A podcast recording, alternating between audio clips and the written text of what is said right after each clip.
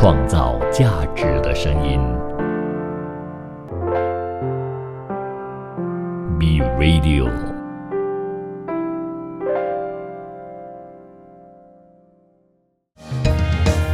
儿童文学拼读会，我们用快乐来相会。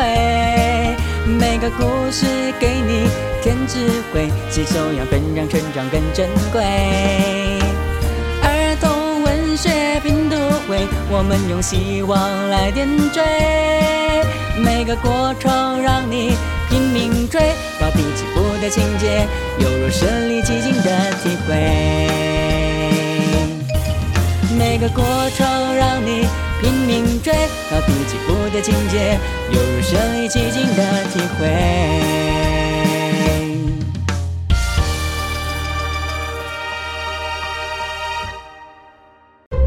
一段文字，一寸养分，一种体悟，一份感动。儿童文学品读会，儿童文学品读会，您日常的生活点缀。你好，我是金森武维。今天呢，其实也是一个非常值得纪念的一个日子哦。如果你在听首播的话呢，今天的时间是四月的十八日。今天其实是非常有纪念价值的国际古迹遗址日 （International Day of Monuments and Sites）。这个节日呢，是在一九八二年的四月十八号呢，由国际古迹的遗址理事会在突尼斯举办的科学研讨会当中呢去召开，然后呢就首次提出了要建立这个国际古迹的遗址日的。反正呢，就是在这一天呢，最重要的就是想要去呼吁大家，让大家真正的去保护我们身边所有的古迹的这些遗产了。所以也因为这样，今天的主题呢，跟古迹有关，跟建筑有关，跟家有关，跟房子有关。第一部作品呢，其实就是一个孩子，他很想要当建筑师。到底是怎样的一部作品呢？听说吧。乔伊想当建筑师。文安德里亚贝蒂文。大卫·罗伯茨翻译，杨毅，新星出版社出版。乔伊想当建筑师。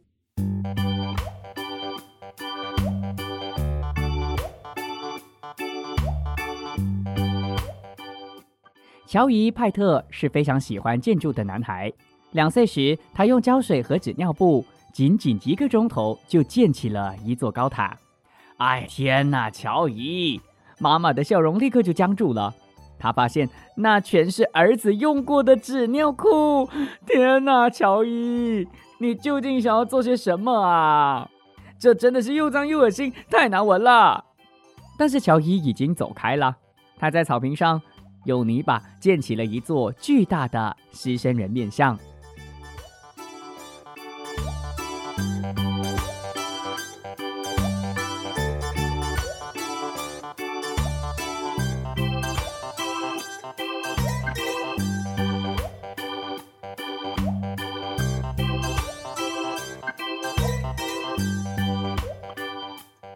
乔伊三岁的时候，爸爸妈妈发现他对建筑的热情一点也没消减。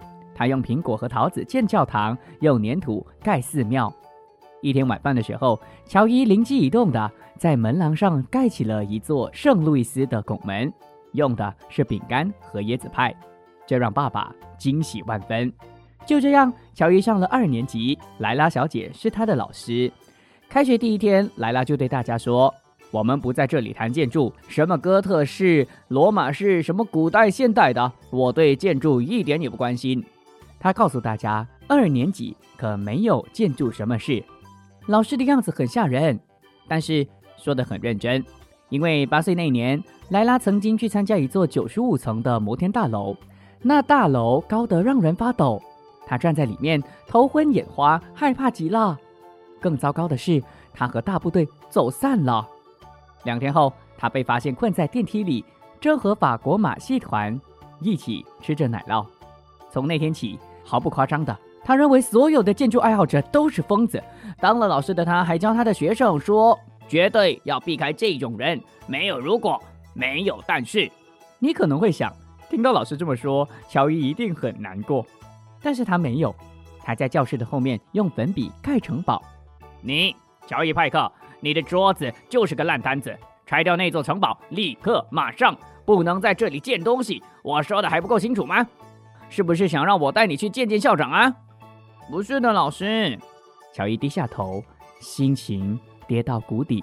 不许见东西，简直要他的命。二年级真是无聊极了。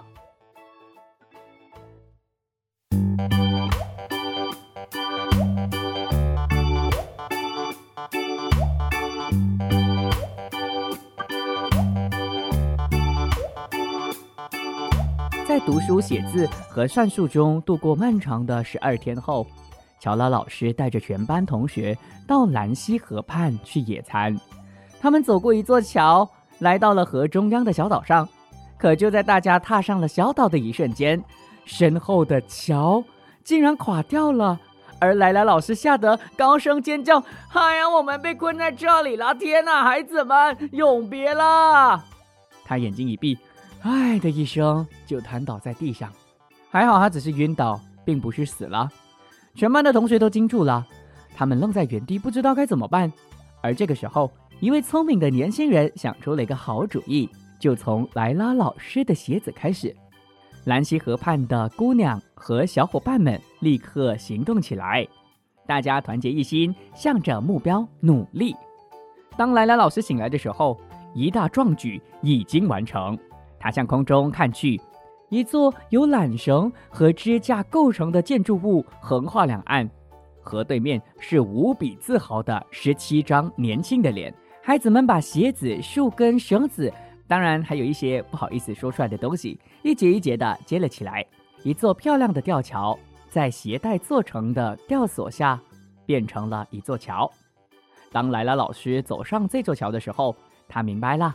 对一个二年级的孩子来说，没有什么事比他一个梦想更重要。都会的时候，来了老师一起上一堂课：世界上最伟大的建筑是如何建造的？每周的嘉宾演讲，身穿 T 恤，脚踩运动鞋，从罗马建筑一路讲到全世界的建筑。当然，他就是那个用煎饼盖起高塔的了不起的年轻人——乔伊·派特。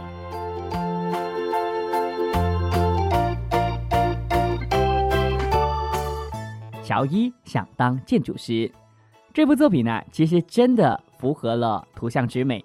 尤其是当老师呢，他去到了那个小岛之后呢，他被不小心的派到，或者是不小心的，就是啊被隔开了之后的那个画面呢，其实是非常非常震撼的。当然，这部作品我个人觉得我很喜欢的理由是什么呢？因为啊，这部作品呢，它符合了所有绘本该有的特色，儿童本位啊，然后儿童文学之美啊等等的都有。儿童本位就是一开始的用纸尿布去盖高塔这件事情当然是不可能的，不过就会非常非常的好笑。然后还有文学之美呢，就是里面的叙述其实是非常美的。当然图片呢，它的那个文字的排版也是有一定的安排过的啦。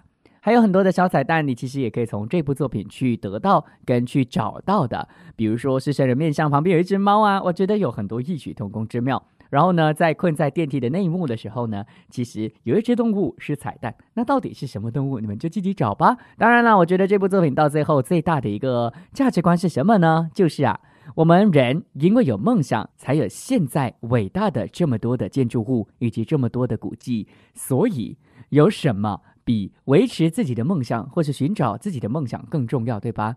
所以，为人师表的我们，或是为人家长的我们。更加重要的就是要鼓励我们的孩子，如果他真的喜欢一件事，如果不是伤天害理的，就真的可以鼓励他去做了。就像故事里头的乔伊这样，如果当初没有发生这件事情的话，我相信乔伊的这个梦想呢，应该没有办法去发芽。他到最后的确没有办法成为一个出色的建筑师了。乔伊想当建筑师，创造价值的声音，Be Radio。儿童文学品读会，您日常的生活点缀。您好，我是 Vincent 维。今天呢，因为恰逢国际古迹的遗址日，所以呢，就在这边跟大家分享跟建筑啊、跟房子、跟家有关的一些作品了。接下来这部作品呢，其实我在前几期才刚跟大家分享过它的系列的，它其实就是是一只猫的系列。那它的这个书呢，在上面呢，其实总有一个小标题，就是写着什么呢？写着起司趣味生活教育故事的这种书。而这一系列的作品呢，就是十一只猫的系列作品。那刚好十一只猫的系列作品当中有其中一本就是在说跟房子有关的故事。那到底这一期这十一只猫又会做出什么样的一些奇奇怪怪的事情呢？一起听书吧！十一只小猫盖房子，作者马场灯，翻译张斌，星星出版社出版。十一只猫盖房子。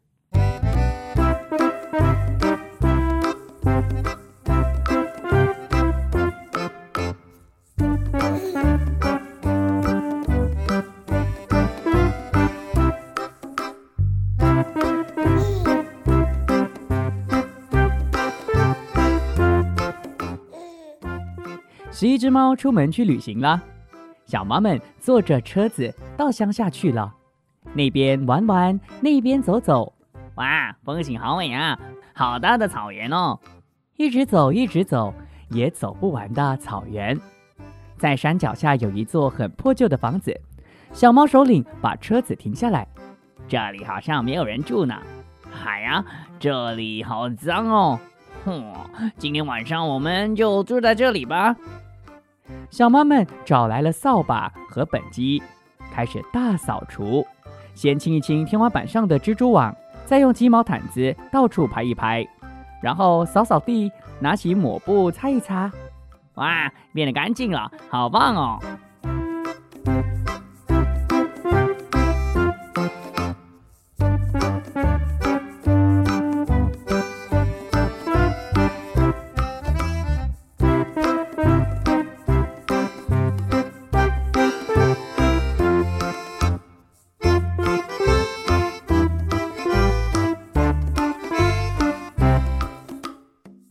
呃，请问一下，窗户前突然露出了一张小猪的脸。呃，请问这里是不是小猪叔叔的家呢？啊，不对不对，这里啊是十一只猫的家才对呢。喵，我是从很远的地方来的，可不可以先让我进来一下呢？喵，小猫首领打开双手挡在小猪面前。啊，这里是十一只猫的家哟。喵。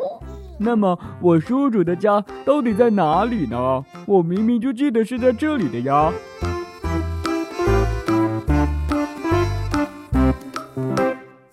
让我们建一块招牌吧，这样的话就不会有奇奇怪怪的人跑来了。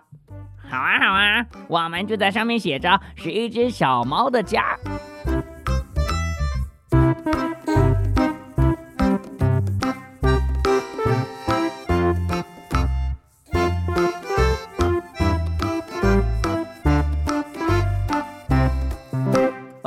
你们看，那只小猪在山丘上做什么呀？它把大树头全部堆在了一起。小猪，你想要在那边做什么呀？啊，我知道了，它想要盖一座房子。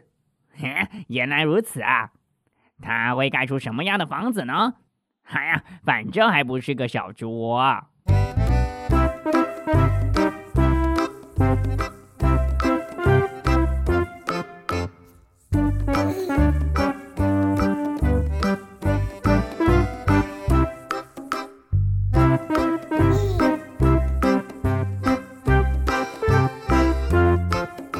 下雨了呀，小猪不能继续盖房子了。哎呦，雨下的好大，我觉得小猪好可怜哦。小猫们请小猪到房子里躲雨。小猪，请进。哎呀，全身都已经湿哒哒了啊，请到火炉那边去取暖吧。哦，谢谢你们，你们真是一群亲切的小猫啊。小猪好高兴啊，而小猫们也感到很快乐。兄弟们，我们来帮忙小猪盖房子好不好啊？我赞成。如果我们一起努力的话，一定可以盖出一间好棒的房子。哦，真的吗？谢谢你们。今年会有一个大台风哦，所以我想要在台风来之前把房子盖好。小猫首领开始画起了小猪家的设计图。十一只小猫开始动工了，车子不停地送来大木头和木板，咚咚锵锵，咚咚锵锵，咔咔咔咔咔咔咔咔咔。现在我们可以盖一间漂亮的房子了。咚咚锵锵，咚咚锵锵。二楼还有一个阳台，我们的新家快盖好喽！最后终于盖好啦，十一只小猫的家。是的，因为十一只小猫实在太喜欢自己所盖的房子了，所以小猪只好住进了小猫们原本的家。哦，也没有关系了，反正这里本来就是叔叔的家嘛。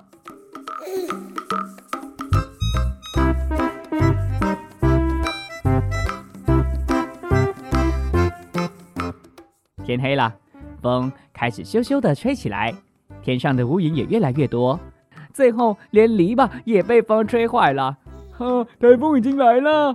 啊，台风来了！咻咻咻！哎呦，我们的房子快要被台风给吹坏了！嘎嘎嘎嘎嘎嘎嘎！巴拉巴拉巴拉巴拉巴拉巴拉巴拉巴拉巴拉！嘎嘎嘎嘎嘎嘎！喵啊！哇哦！小猫们的房子被吹跑了！啊！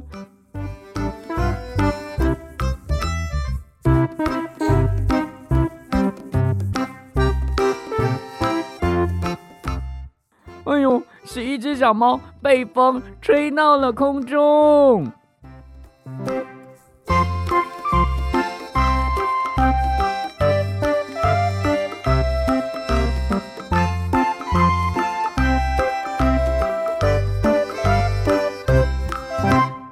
是一只小猫盖房子，创造价值的声音。B Radio。儿童文学品读会，您日常的生活点缀。你好，我是冰宋维。上一段呢，就非常精简、非常简短的给大家分享了十一只小猫的系列作品当中的其中一则，就是十一只小猫盖房子，是不是非常可爱呢？其实啊，这部作品它会成功的点在于哪里呢？因为它里面这十一只猫的个性呢，简简单单的来说，就是完全符合了孩子那种最单纯、最想要玩的那种个性。其实小猫跟孩子有什么一样呢？就是很爱玩嘛，对不对？而且呢，有时候啊，明明是错的，却可以能够把它说成理所当然。在故事当中的这十一只小猫呢，有一只首领，那只首领呢，它其实就是引领的其他的十只猫呢去做这件我觉得是坏的事情。但你说他们坏心眼儿又不一定哎。他们也不是坏，他们纯粹也真的只是想要玩，想要就是啊找到一个适合自己的空间，让自己可以能够住得更舒服而已嘛。所以我觉得这部作品它特别的地方就在于呢。明明他们在做一件不好的事情，但是你却不会觉得他们可恶，你只会觉得这些小猫呢非常的可爱，然后过程中呢的的确确了为了自己所造出来的祸呢，而嗯到最后呢自己要承受了。因为不懂大家在上一段听了之后怎么样了？反正呢到最后啊台风来了之后呢，那个原本的小猪叔叔的家呢就完好无损，结果因为那个小猫他们到最后都搬进了自己盖的那个房子，看起来很漂亮，但它经不起那个台风的刮，所以呢就垮掉了。然后所有的猫呢就飞到空中，故事就结束了。我觉得这部作品呢，它其实真的把小猫的这个形象呢刻画的非常非常的好。比如说一开始呢，我其实会很疑惑，哎，在去到了那个小叔小猪的那个叔叔的家的时候呢，第一句台词是很脏，哎哎，但是很脏的时候，他们却要住在那边呢。其实我觉得隐藏的讯息是什么呢？就是只要你收拾的话呢，爱干净、爱收拾的话呢，就算再怎么旧的屋子也好呢，也可以能够变成一个非常舒适、非常漂亮的一个地方跟一个建筑物，就像古迹一样的啦。我们今天就是为了要配合国际古迹遗址日，所以才做这样的主题嘛。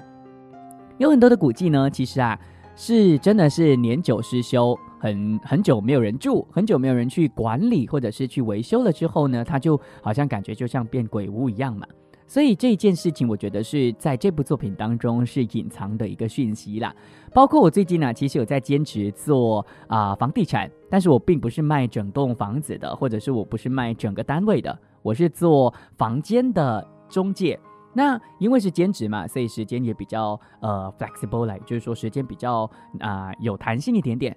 不过呢，其实说到这个主题的时候，我最大的一个感受就是一间房间呐，或甚至一一个房子，如果好一阵子没有人住，大概两个星期到一个月没有人住的时候呢，你就会看到那间房间或是那个房子呢，开始就有一些些的岁月痕迹了。比如说啊，蜘蛛丝啊，或者是甚至有些地方漏水啊，或者甚至是因为那个房间太久没有人住，没有那个空气流通的感觉，所以呢里边会有很多的湿气啊等等的，这些其实真的就是我觉得古迹我们必须要去保护它的其中一个理由，就是你有一个资产了之后，尤其是所谓的 property 的时候呢，你真的是要想尽办法的去维护它，不然的话就真的放在那边，然后没有人住，那其实就很可惜啦，对不对？好啦，那回到这部作品的这个主题当中哦。其实我觉得小猫呢，真的是影射了孩子内心的世界。有些小猫的确很喜欢捉弄人嘛，甚至霸占了那个猪叔叔的房子。越是禁止的事情，他们就越想要做。那这个其实就是孩子的心理状态了。那有时候呢，我身为老师的时候啊，孩子想要做一些可能在社会价值上不应该做的事情的时候，我是不会阻止他的。我的大大大大大前提是什么呢？只要不是坏的事，只要不是危险的事，我基本上都会让他做。只要他做了那件事情，如果真的是错的，或者是真的会闯出一些人祸的话呢，那 it's okay。比如说你上课的时候没有把功课给做完呢，没事，我就让你继续玩。那你的家长发现你没做的时候，那后果就要自负了。我觉得这一点是我们现在可以用的其中一个方式去教育孩子。如果你越禁止他做一件事情的话，他会越叛逆，越叛逆了之后，他可能就会越失控，越控制不住，然后反而呢，会做出一些更加意想不到的事情了，对不对？啊，当然了，我觉得这部作品的作者呢，其实也是很高明的，很厉害，就是他可以能够在做那个作品的过程当中，创作这个作品的当过程当中呢，你以为哦，小猫就霸占了那个屋子。然后猪呢，就可能没有办法住。那谁知道他要帮那个猪去盖一个新的房子？那谁知道到最后呢？啊，那些小猫是一只全都搬到了他们自己盖的那个很不稳的房子之后，自己要遭受那个所谓的开关以后的天谴了。虽然也没有那么严重，反正我觉得这部作品呢，真的是家长看了之后可以给自己一个提醒，然后孩子呢自己也可以能够从过程当中影射自己，然后呢去在过程当中去。啊，反思自己的这个行为是不是啊不对的？很多家长呢，可能在看《十一只小猫》的过程当中啊，就会觉得啊，会不会担心他们看了这部作品之后会学坏呢？但反而我觉得啦，如果孩子看到这部作品之后呢，他其实会渐渐的认识到自己。甚至是觉得啊，我自己好像小猫一样哎，然后呢，到最后因为结局是很好笑的嘛，然后可能就过程中会帮助他们去反思，跟帮助他们的心灵成长，让到他呢可以能够往一个更好的方向去去前进，或者是成长了。有时候填鸭式的教育我们都知道，并没有非常的有效，对吧？那用绘本这种方式去反讽。让他知道你做了，你就要承担后果的这种方式，反而对孩子可以更加有效的去建立他一个更加好的人格啦。所以蛮推荐大家的，如果你的经济允许的话呢，可以直接把十一只小猫的系列作品全都买回家，有一二三四五六，有六本。如果有机会，其实以后有符合主题的，我也会跟大家分享。因为我在上一次做猫的系列的时候呢，嗯，就觉得如果每一本都说的话，那就很可惜，只会介绍到一个作者的风格嘛。所以如果你有机会的话，你把全部都买回家，你每一步应该都会有很大的一个感受跟很大的一个收获啦。创造价值的声音，Be Radio。儿童文学品读会，您日常的生活点缀。您好，我是 Vincent 武维。恰逢国际古迹遗址日呢，今天啊，在空中跟大家分享的呢，都跟屋子、都跟古迹、都跟自己所住的地方有关系。这部作品虽然没有什么很很很古典的一些建筑特色，但是呢，却可以能够让你探讨，在你的城市有什么样的值得你去探索跟值得你去发掘的一些很漂亮的地方。这部作品的名字叫做《我的城市是什么颜色的》，这是简体字的版本的书名。如果是繁体字的话呢，是我的城市是什么颜色，它就没有的。不过两者其实并没有差别非常大。那到底这部作品会说些什么呢？我给大家朗读的是简体字的版本哦。《我的城市是什么颜色的》，作者默克，翻译赖雨清，广西师范大学出版社出版。我的城市是什么颜色的？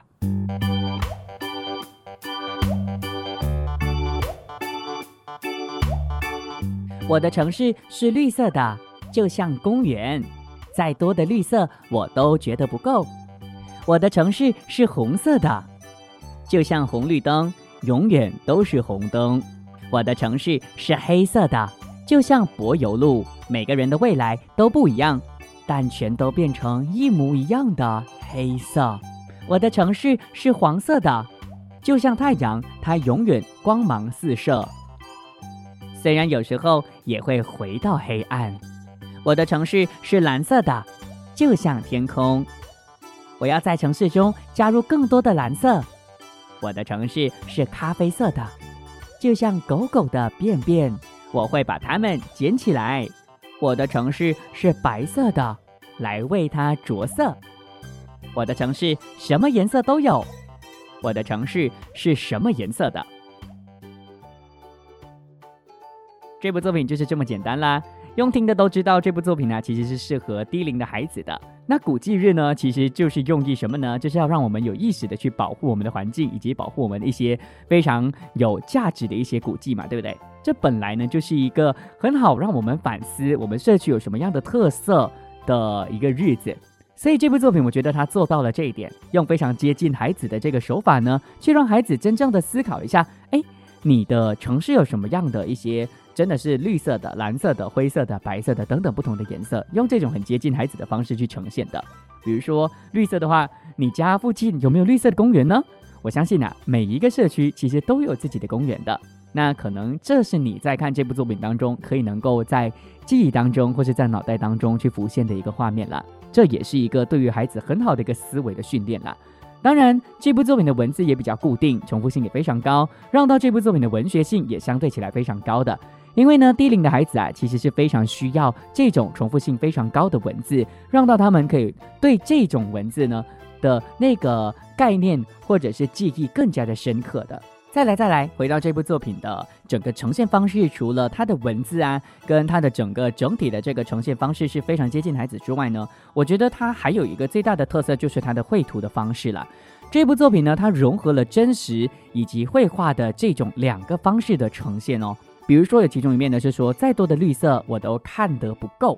这一面呢，其实你会看到呢，在左边的那一面呢，有一个油漆的刷子，那个滚轮的刷子。然后呢，在右边呢，就是有一个人骑着自行车，整面都是绿色的，但是那个自行车的轮廓呢，是用黑色来去描绘出来的。我觉得这个画面呢，让我有一个。